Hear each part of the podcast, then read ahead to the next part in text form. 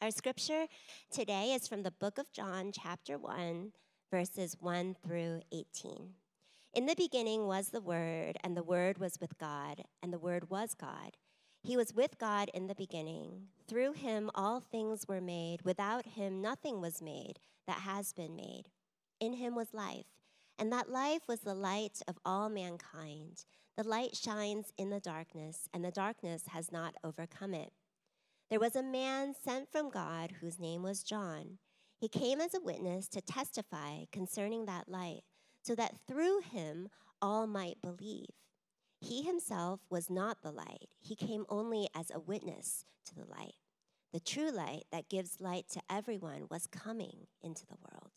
He was in the world, and though the world was made through him, the world did not recognize him. He came to that which was his own, but his own did not receive him.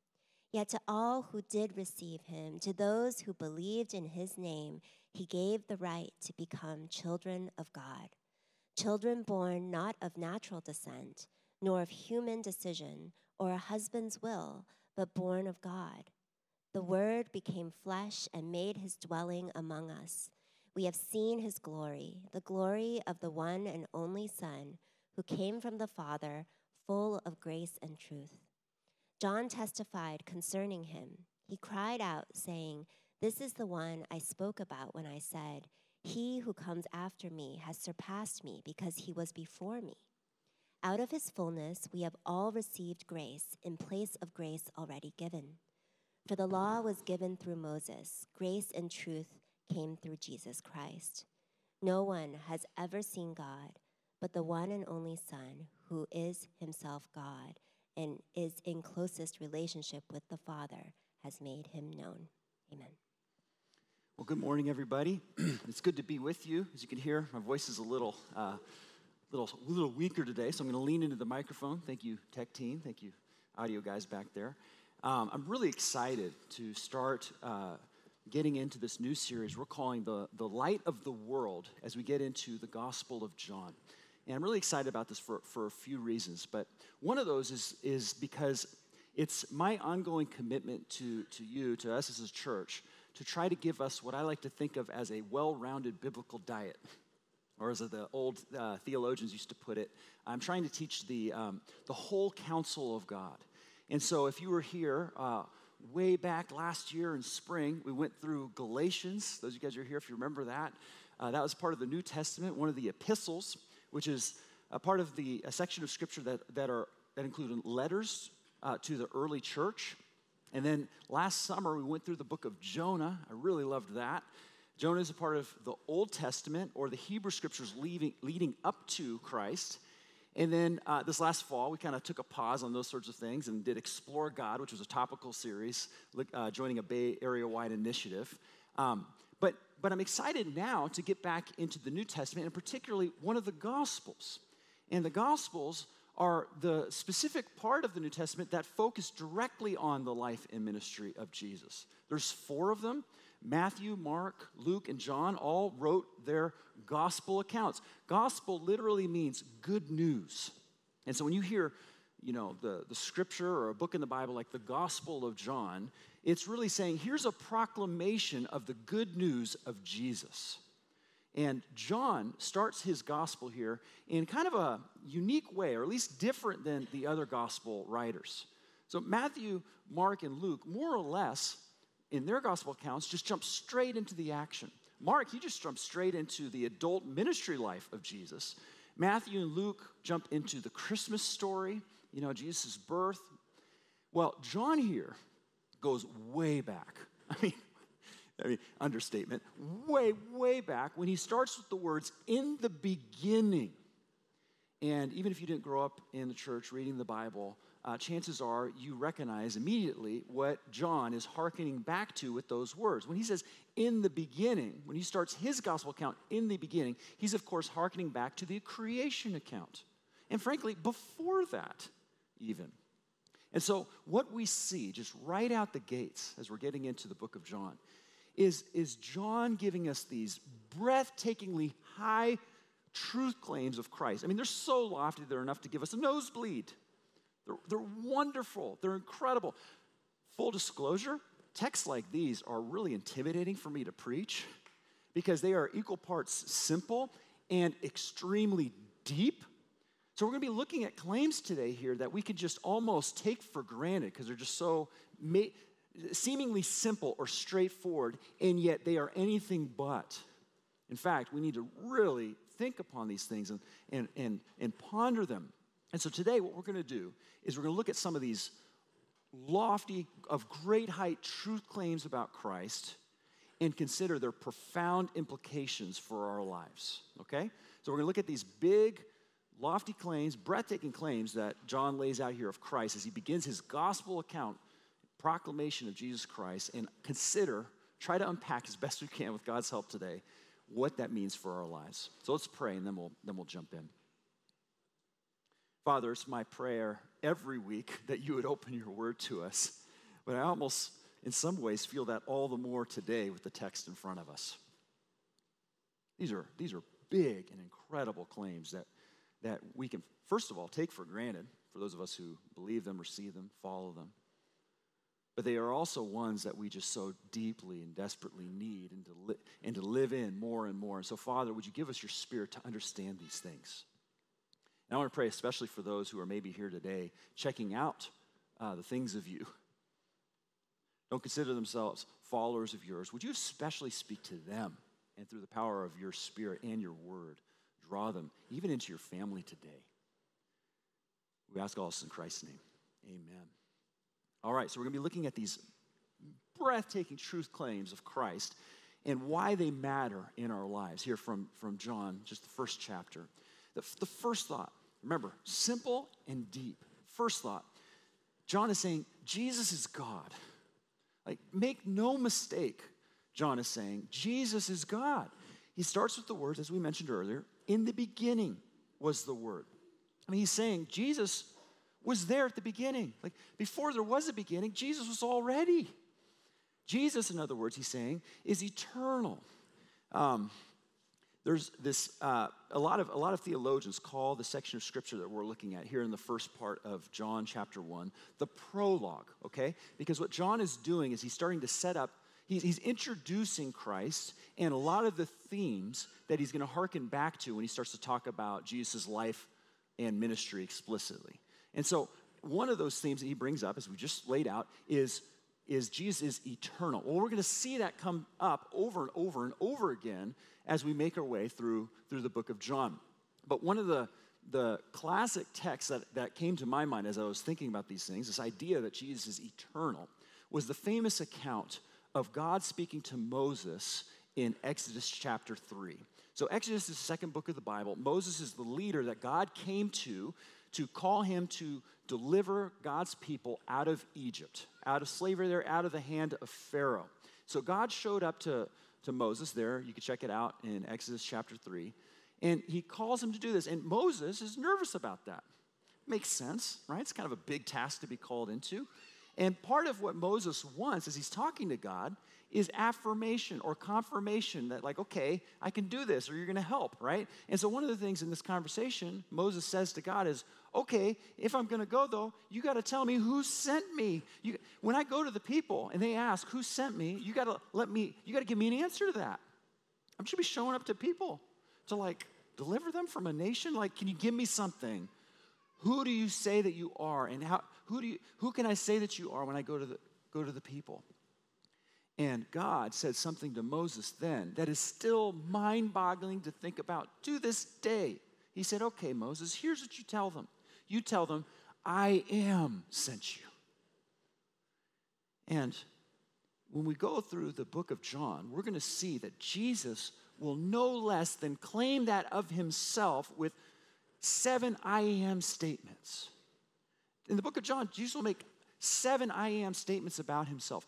Perhaps my favorite one, you know, this idea that Jesus is the great I am, you know, this idea that God doesn't exist even in time, he, he uses the, the verb to be to describe himself, is true of Jesus. We can see, for instance, in one of such occasion, at the end of John chapter 8, when some religious leaders, uh, certain Jews come, and really they're, they're challenging the, the validity of Jesus' testimony and they get into conversation with Jesus. They're saying, your, your testimony is invalid. You're just, you're just your own witness. You need other witnesses.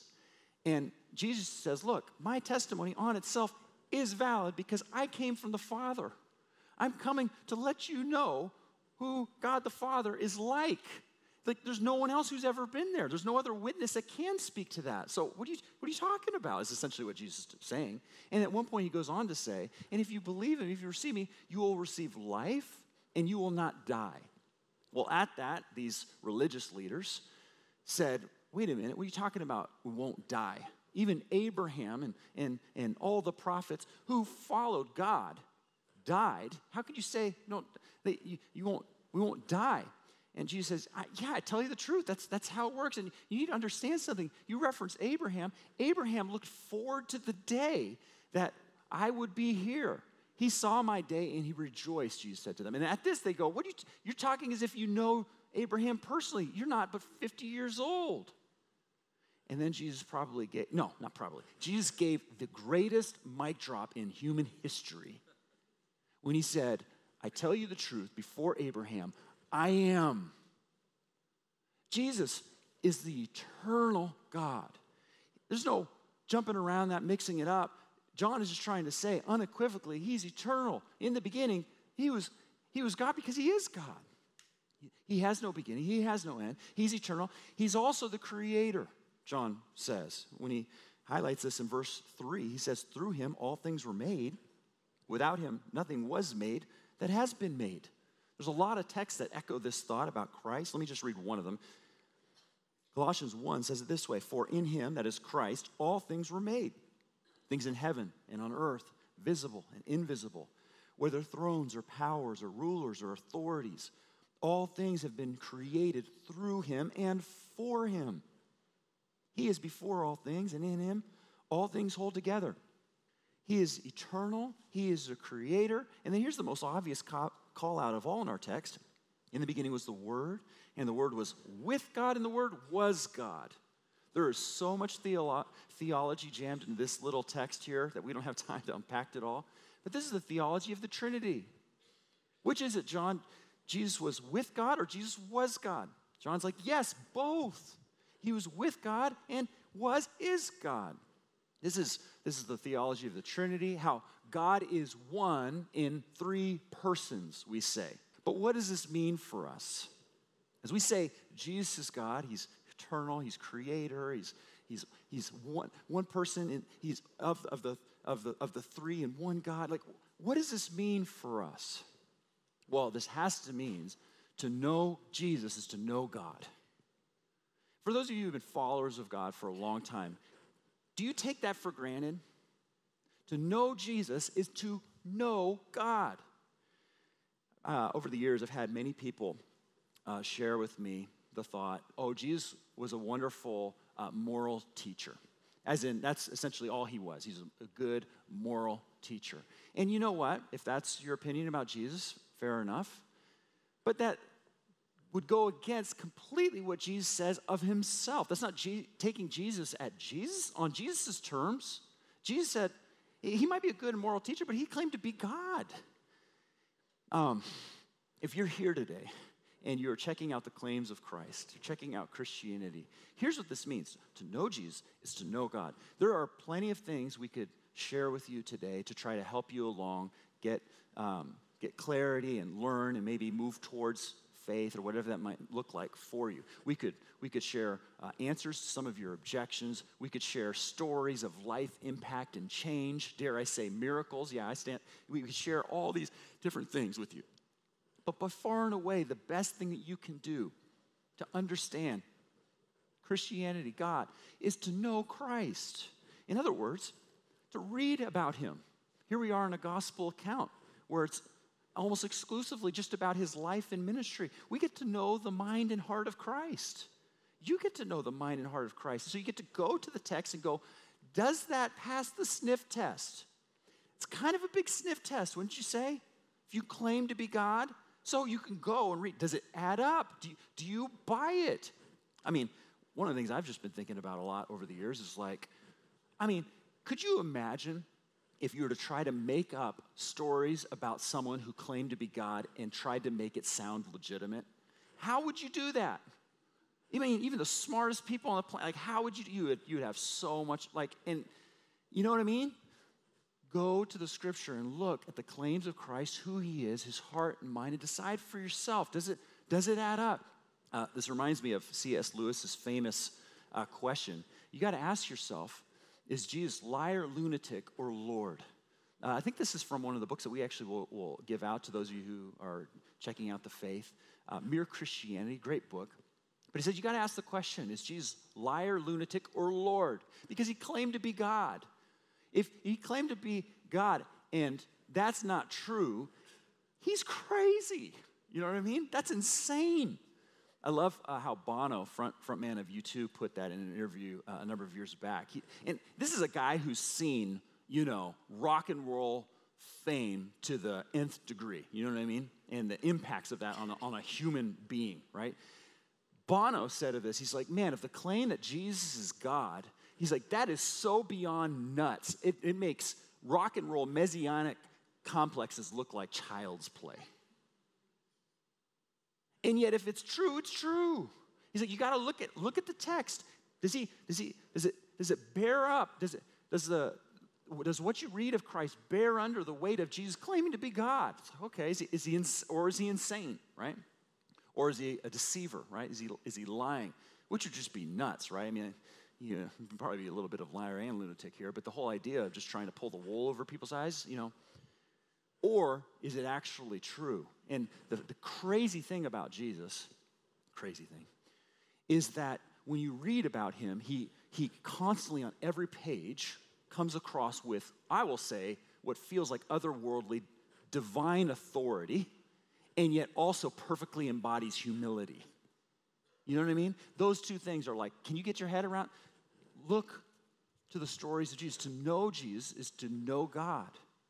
And I would just say for those of you who are followers of Jesus, are you, are you spending time with Him in His Word?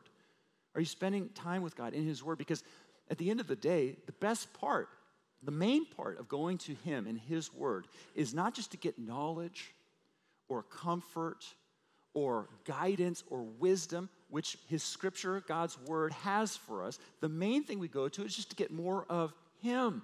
To know Jesus is to know God. It's to get to know his heart, his mind, his character, and how he loves you and cares for you and thinks about whatever it is you're facing and is with you in the midst of that. God is, excuse me, Jesus is God, is the first thought that John is saying here in this incredibly simple but yet deep text here. Second one is, Jesus is the light and life of the world. Jesus is the light and life of the world. We see that in verses 4 and 5. In him was life, and that life was the light of all mankind. The light shines in the darkness, and the darkness has not overcome it. And then if you look down in verse 9, excuse me, the true light that gives light to everyone was coming into the world. He was in the world, and though the world was made through him, the world did not recognize him. He came to that which was his own, but his own did not receive him. So, back in verse 1, John introduced Jesus as in the beginning was the Word, right? And the Word was with God, the Word was God. He was with God in the beginning. Jesus is referenced as, as the Word, or in the, or in the original Greek, Logos. Jesus, the Logos. We could say so much about that, but in a sense, what John is saying is Jesus is the perfect self expression of God. When, when it says that Jesus is the Logos or the Word, Jesus is the perfect self expression or perfect revelation of God, meaning Jesus is the perfect message of God. He, he brings his ways, God's word to us to understand. And what these texts, uh, these verses on top of it are saying when it refers to the light and, and life is when, as, he, as he's God's perfect message, as light shines the way, he guides us into true life. Jesus guides us in, into true life, and we desperately need that. I, I, don't know about you guys, but like I, am reading the news. I, I, I, love to read the news just because it gives me a, a, a, pulse on just kind of things happening in the world and in our lives. But it is getting increasingly hard to read the news, wouldn't you say? And it's like, man, you can't read the news nowadays and just look at the things happening in the world, in our country, and not have a heavy heart, or your heart just, just totally break. And uh, with all the conflict happening around the world, with a lot of the, the social strife and divisions and the political tensions and all of that, it's really, it's really hard. But you know what the saddest thing, hardest thing for me as I'm reading about that, uh, all this is like, and what's the solution? You know, you look at some of these conflicts, it's like, what's the solution? It's like, I've been thinking a lot about Jesus' words love your enemies. So when you talk about God's word, Jesus and his ways being what lead us into true life, with just three words, he has given us some incredible thoughts to really help pave our way in a way that our world desperately needs right now. Three words, as by way of example love your enemies. It's a terribly hard thing to do, but something our world desperately needs right now. Because when you look at the world and you look at all these conflicts, or you look at your own conflict or the pain around you in your life, what is the solution? Jesus, the Word, light and life, says there is a solution. Love your enemies. Love your enemies. Christians are to lead out in saying, while I might not agree with you or I might not condone what it is you're doing, I'm going to look to love and care for you. I'm going to look to try to be sympathetic in conversation with you. I'm going to look to try to serve you. I'm going to look to pray for you positively, not just calling down curses. Don't do that. Jesus said, Love one another. I mean, it's not like you just snap your hands and do that, but there is a way. Jesus, with just three words, excuse me, getting a little excited, so I gotta go back to my water. Jesus, the Word, our light, with just three words, gave so much vision, wisdom. It's just three words of a big book. God's Word is so good, He lights our way. if you're here a few weeks back, you know, we looked at uh, 2 Timothy 3 16, 17, which I'd like to put on the, the screen again for you. All of God's word is God breathed. Remember that? It is useful for teaching, rebuking, correcting, and training in righteousness, so that the servant of God may be thoroughly equipped for every good work. Are you going to God's word, those of you who are followers of His, and letting and sitting underneath it? That's how we said it last week. Are you, are you letting it, to use language of today, guide you into true life? Is it teaching you? If I were to ask you, and you're a follower of Christ today, and I would, if I were to ask you, what is God teaching you right now? Would you have an answer to that? Now, I don't want to be legalistic about it. I don't feel like, oh no, I got to, you know. But the idea is God is always teaching his children. He gives us his word. There's any number of ways we need to be taught. I mean, infinite, this side of heaven. Is, is God's word teaching you? Is it, is, it, is, is God's word bringing to light things in your life that were probably in the darkness? Are there things in your life that maybe you are doing that are apart from God's ways? That maybe you need to come to repentance, is a biblical word for it. Turn from, confess, and by the way, receive forgiveness from life as you move into the life that God's called you into. Does, does God's word ever bring light into the dark places? Jesus' word, Jesus is the word, he's the light and life of the world, bringing, bringing his truth to set us into, bring us into true life. He's God, He's light and life of the world. And then, number three, John tells us that Jesus is full of grace and truth. Verse 14 says it this way The Word became flesh and made His dwelling among us. We have seen His dwelling, the glory of the one and only Son, who came from the Father, full of grace and truth. Now, we've already kind of highlighted that God, through Jesus, as the Word, has made His truth to lead us, to guide us into true life. It's truth right? Are his, his ways. What we also see here is that he gives us his grace. And it's important to note that it's not just some grace and some truth, or at times truth and at times grace, but it's all grace and all truth all the time. God is, Jesus came to us full of grace and truth. He is both things, grace and truth, to us all the time. And that is, that is wonderful news. Is wonderful news. Uh, there's a very, very classic text that you can't but mention when we talk about Jesus bringing together so beautifully grace and truth. And that is the time when the religious leaders brought a woman who was caught in the act of adultery, tossed her in front of him, and wanted to see how he would handle that. They were trying to trap him. They, were trying, they knew that Jesus had a reputation for being gracious among the people, but he was also a teacher of the law, and so he, he understood truth and its importance. And so they figured, let's get this gal, let's put, in front of, uh, put her in front of him, and let's see him get his way out of that. Let's see him be gracious in that, because he's going to have to bring it down on her. You know what I've thought about over the last few years, just as a real uh, incidental side note, is where was the dude? You know what I mean? This woman was thrown in front of Jesus. You know what most Bible commentators think, Bible scholars think? They actually, the consensus is what probably was happening is these people were trying to set up Jesus with this gal, using this gal as a pawn, and the guy was probably in on it, meaning this was despicable through and through, no matter how you see this, and it was probably all the more so. Tracking? But here's Jesus in what these guys were trying to create to be an impossible situation they even had already picked up the stones to stone her because that was, that was the law. And Jesus very famously was down in the dirt doodling.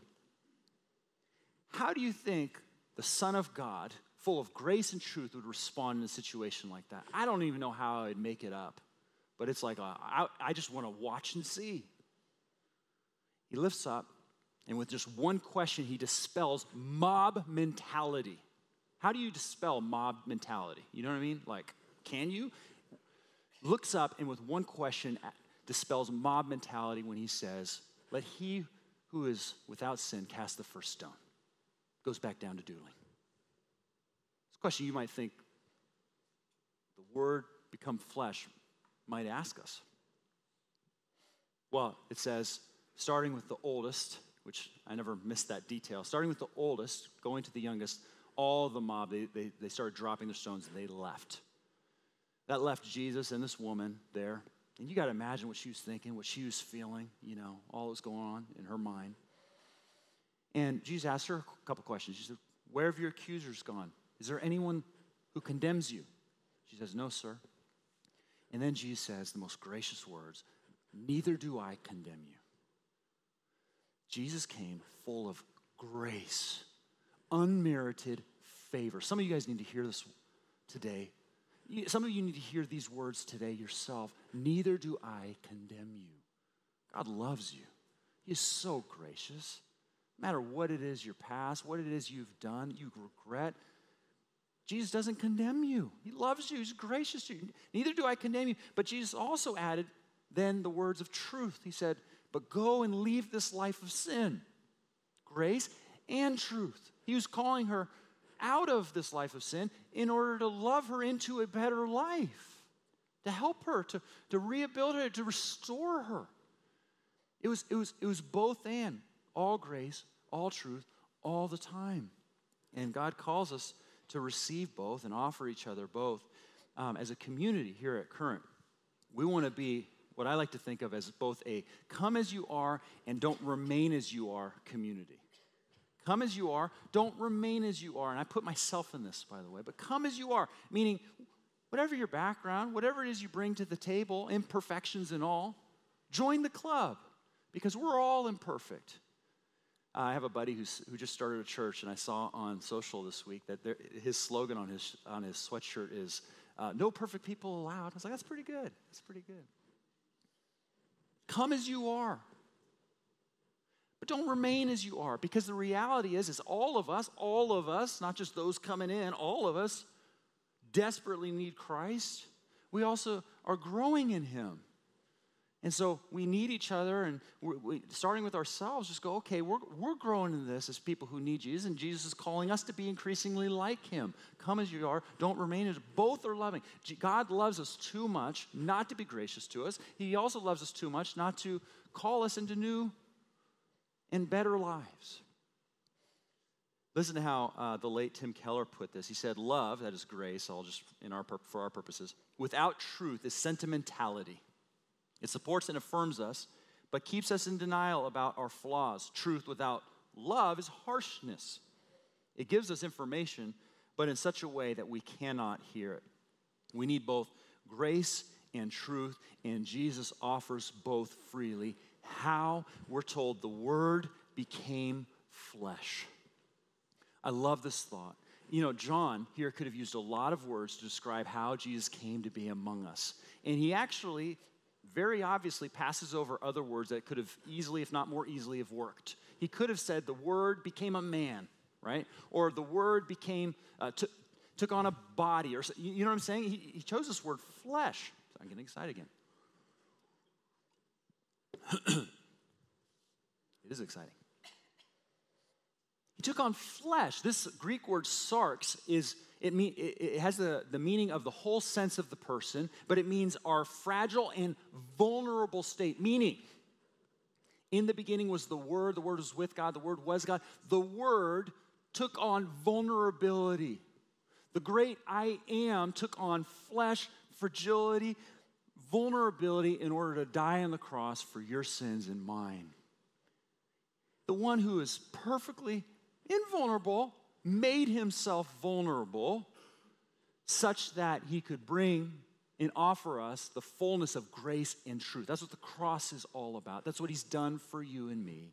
And so, therefore, we have some things that we can do about what does this matter for us number one you can receive it if you're here today and you've never received what uh, the, the gospel the good news maybe you've thought of yourself as christian the gospel is Jesus came to do for us what we cannot do for ourselves to offer grace and truth, which he accomplished on the cross through dying on the cross for your sins and mine. And one of my favorite verses that I actually reference all the time here at Current, if you've been here, is an invitation, uh, John 1 12, it says, And yet to all who did receive him, to all who believed on his name, he gave the right to become children of God. You can receive him today. You could become a child of God today. The great I am who loves you made a way for you to be in eternal relationship with him and it means believing on his name and receiving him that's saying that you accept him for who he is and who he says he is that he's eternal that he's creator that he's your lord and savior it means that you put your hope and trust in him try your best to follow him that's what it means to be a follower of jesus according to jesus which is what matters and you can receive him today and for those of you who have received him are you receiving and living from his grace and truth. Some of you need His grace today. Some of you need to hear the words, Neither do I condemn you. Maybe there's a sin that you've just been struggling with.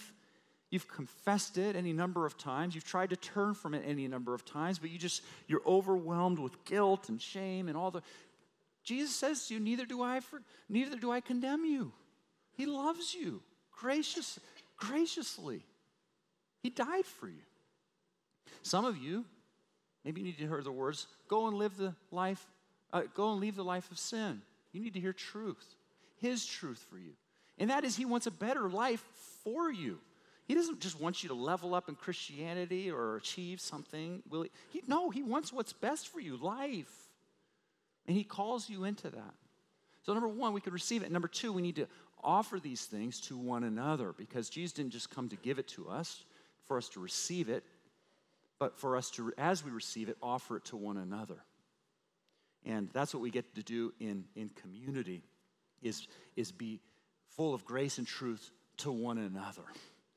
Now, uh, this is such a big thought. I think it's so important, but I um, just want to do the best I can to kind of unpack this a little bit.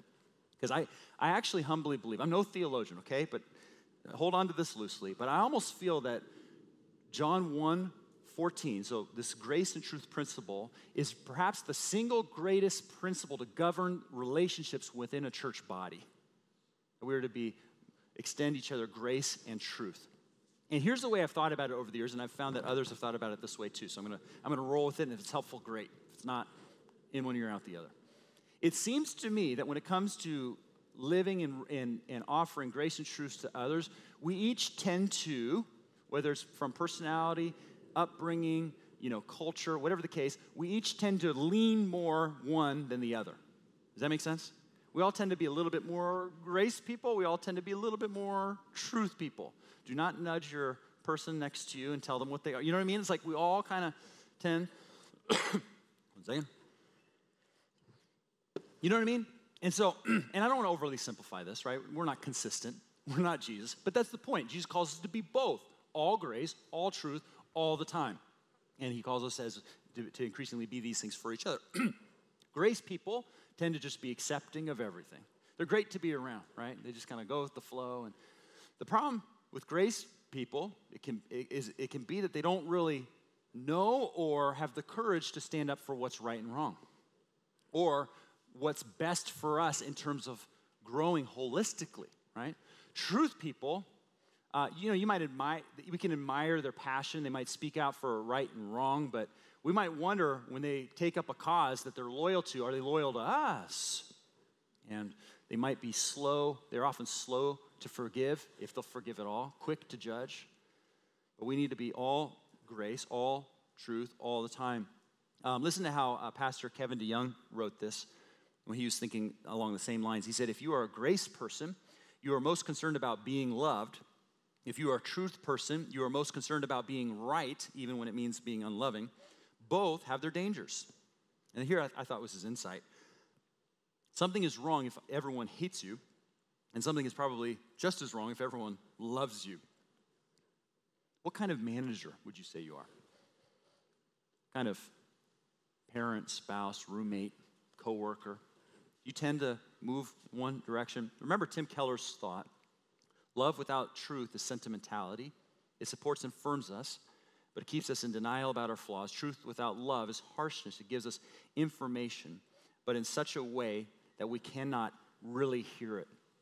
Uh, some leaders in the church recommended that our family watch The Hill. Have you seen this? It's about a, a little uh, kid, pastor's kid, who really wants to play baseball, but he has a spinal condition, so his legs just don't really work. And, and his dad is just a very you know, zealous preacher and just sees that. And out of love for this guy, says, Hey, you're not going to play. Like, let's just get that dream out of you because it's going to be hard to have that dream. And, you know, he wants to play. And, you know, the, the end of the movie, he, well, spoiler alert here, he's playing major league baseball, okay? So it's pretty cool. I knew that before I watched this movie too, somehow, so I'm not trying to ruin it for you. Um, but hey, the, the beauty of the movie is, even though you know that's coming, it's great. Um, so, uh, it, but it's amazing. There's this one, there's one character, so it's the grandma, who all along the way sees this tension with the, with the son and with the dad and, and understands the perspectives from both. And she is kind of what I would call more a truth person because along the way, she's just going to the dad, like, you just got to let him play. You know, she just have these outbursts when she just can't handle it anymore. And the dad's just like, nah, he can't play. You know, it's like it's like one of those dynamics. But then you see her transformation, all these guys' transformation, which is why it's a, it's a tearjerker. I'm just going to warn you on that. Um, but by the end of the movie, you see that even with this grandma, she got into the place where because she always leaned truth, she had found out how to apply grace in the truth. And that, it's worth noting, is when the dad heard it. The point here is not, hey, I think I lean truth, so I'm going to lean in. That's my gift to the church. Hey, I'm a grace person. I'm just going to lean in. The point is, no, if you were a truth person, could you imagine if your truth came with grace? Grace people, could you imagine if you brought us truth with that grace? We need to all be all grace, all truth, all the time with his help. And that's what we're called to be. And I just think it's so funny to me. It's, I mean, I just, I, it's, it's not coincidence in my mind it's, like, as, if, as if the Lord knew this was sign up days for current groups. You know what I mean? It's like, here we are. To me, one of the best ways, in fact, probably tactically, the best way this can live out in the life of the church for you, for me, is within small groups in Bible studies, what we call current groups. It's a time in which we, we like to say, go from rows to circles, and we get to get into each other's lives and practice the very things that Christ calls us to to love one another, serve one another, care one another, honor one another, and all the one another commands in there. We get to be grace and truth for each other.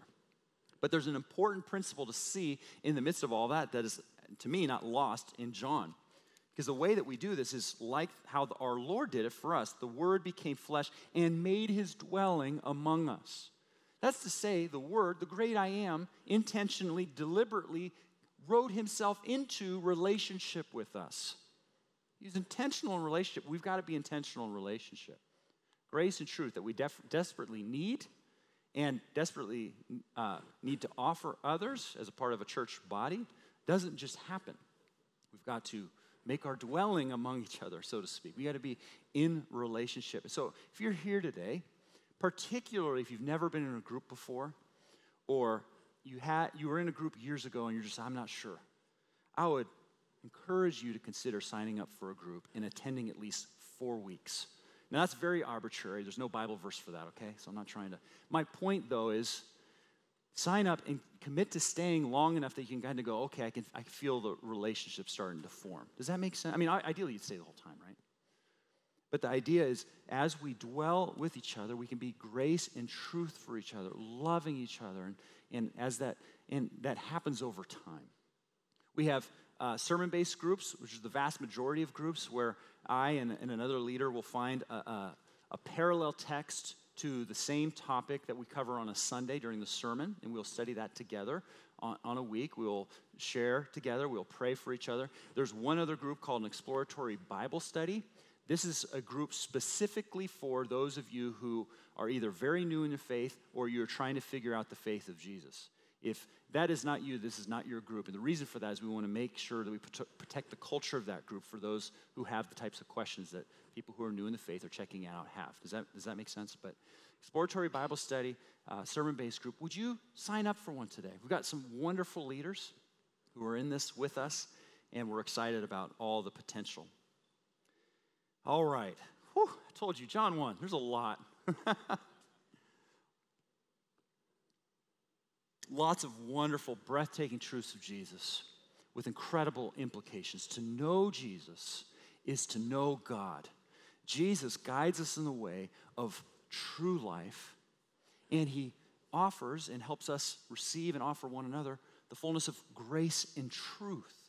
Uh, we're going to see more of these things, themes unpack as we make our way through the book of John. But guess what? We can start to live this out, not just think about it, live this out in groups. So I encourage you to sign up.